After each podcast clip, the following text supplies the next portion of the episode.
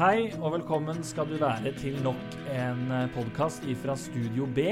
Der eh, jeg, Torstein Eidem Nordahl, sogneprest i Bogafjell kirke, sitter sammen med Vidar Bakke, prest i eh, bymenigheten Sandnes. Takk for det. Kjekt å være her igjen. Det er eh, sånn at eh, nå skal vi i gang med en ny runde. Eh, og det har vi gleda oss over. Og vi skal snakke sammen nå om Johannes' åpenbaring. Ja, det skal vi. Og det er ikke fordi vi tenker at Johannes' åpenbaring passer perfekt i den tiden vi er inne i nå. Dette er noe som har vært planlagt over lengre tid. Og eh, vi har jo da i eh, tre år Mm. vært eh, gjennom tidslinjen. Ja. Med litt sånn opphold med litt andre prosjekter underveis, så har vi vært ganske trofaste mot den ideen at vi skulle komme oss gjennom hele Bibelen på litt sånn sjumilssteg, da. Men vi har brukt litt tid likevel. Ja, jeg syns det har gått eh, bra. Det har vært en eh, fin reise. Har det. Og eh, det er på en måte akkurat sånn som Bibelen avsluttes med åpenbaringen, så avslutter vi også da tidslinjen med åpenbaringen. Vi begynte i skapelsen og ender i Kristi dag, kan du si. Og eh, mellom dette så er det jo Eller mellom dette så er hele bibelhistorien, og det er trær i begge ender. Ja, det starter med disse trærne i Edens hage, som eh, er dette livets tre, og treet til å skjelle mellom godt og vondt, som skaper ugreie for Adam og Eva. ikke sant? Så kastes de ut, og så kastes de sammen med hele menneskeheten på en måte inn i en, en, eh, en em, lang fortelling om Guds måte å på en måte elske menneskene tilbake på frelseshistorien. Og det handler jo på en måte hele Bibelen om. Det er den røde tråden helt fram til åpenbaringsboka, der du igjen, der igjen får et møte med livets tre på den nye himmel og den nye jord.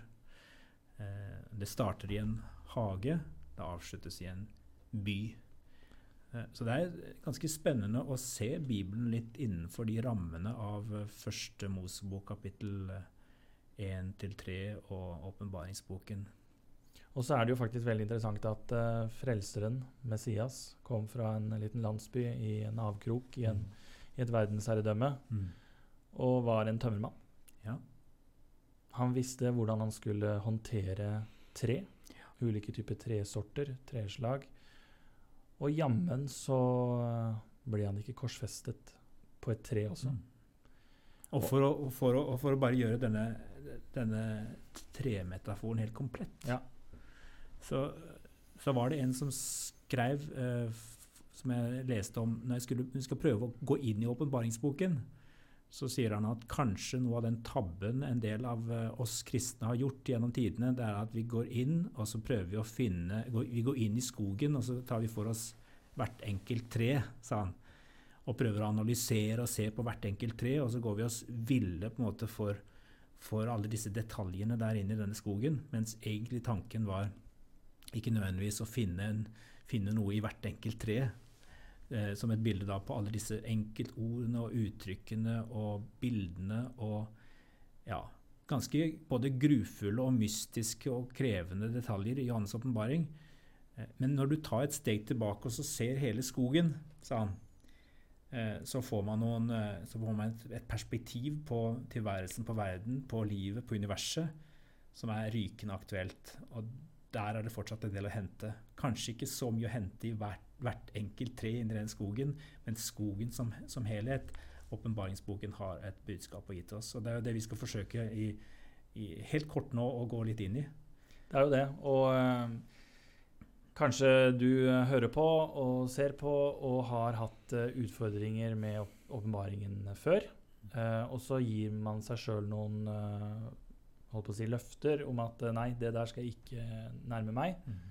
Men da er jo dette en god mulighet til å prøve på nytt.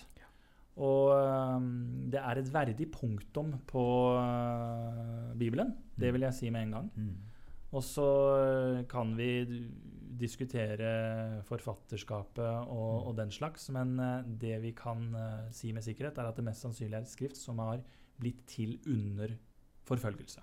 Ja, i, sannsynligvis kanskje mot slutten av det første århundret etter Kristus.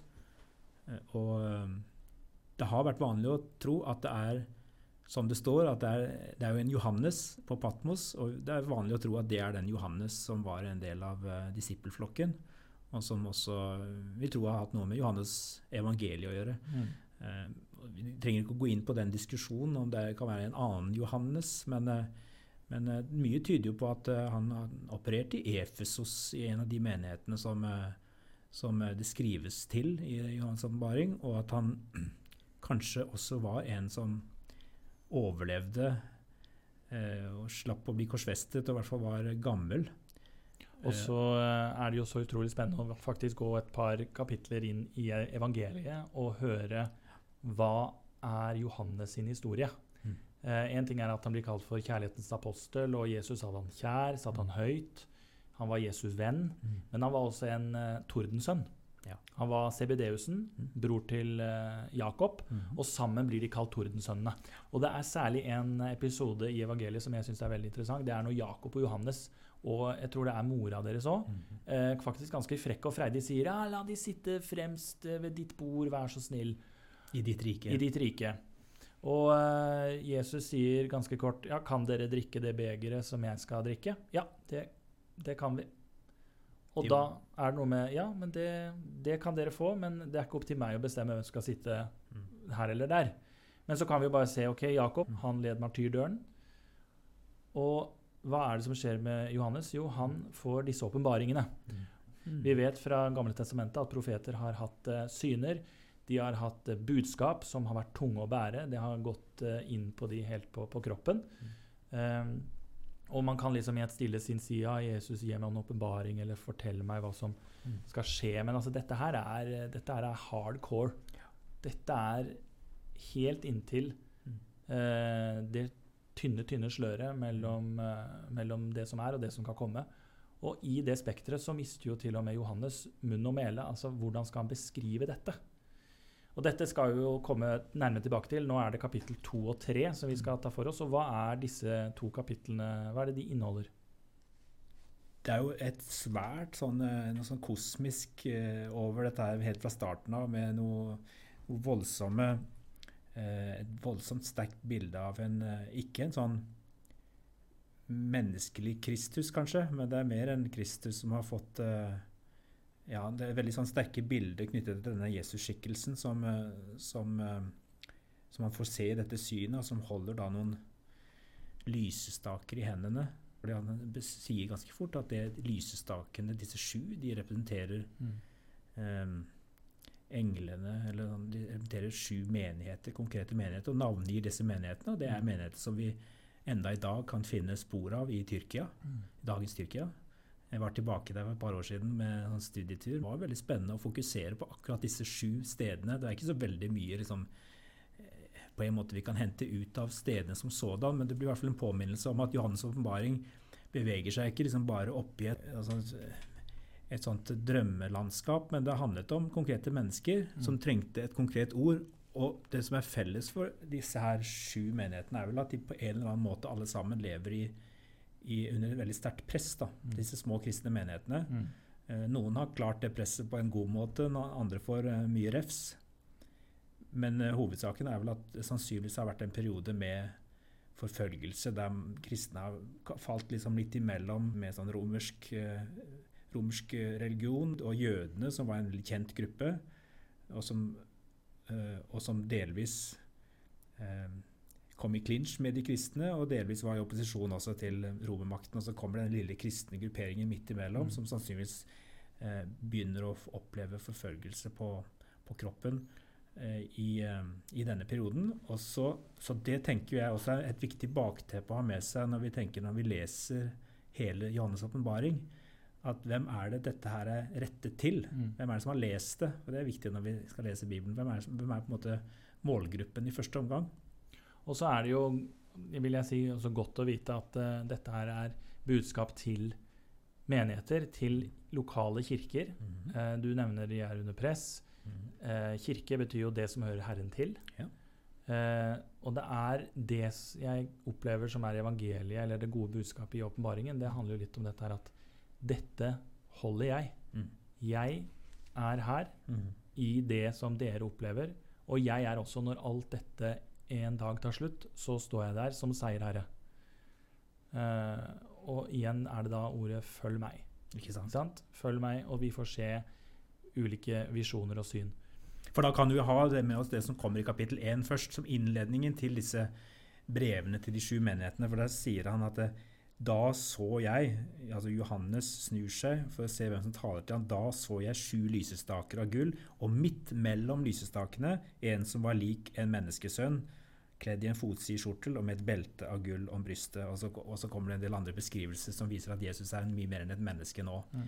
Men, men disse sju lysestakene, det da er da altså um, sju menigheter. Og hvor er Jesus? Jesus er midt iblant dem. Han er midt iblant disse lysstakene. Han er ikke langt unna kampen deres. Han, han står der, han er den som holder, bærer dem i sine hender på et vis. Og, det, og så kommer dette 'frykt ikke og følg meg'. Jeg er den første, den siste, den levende. Jeg var død, men se, jeg lever i all evighet, og jeg har nøklene til døden og dødsriket. Skriv derfor ned det du har sett, det som er nå, altså et ord inn til de som lever akkurat der, der og da, og det som skal komme heretter. Tenker Sånn er det også for oss når vi leser boka. Det er en, det er både et ord til oss her og nå, og det er et ord om det som skal skje. Begge deler, ikke det ene eller det andre. Eh, Og, og så kommer på en måte refs og ros, men utgangspunktet er jo en nærværende Jesus som lengter etter å ta de med seg helt gjennom.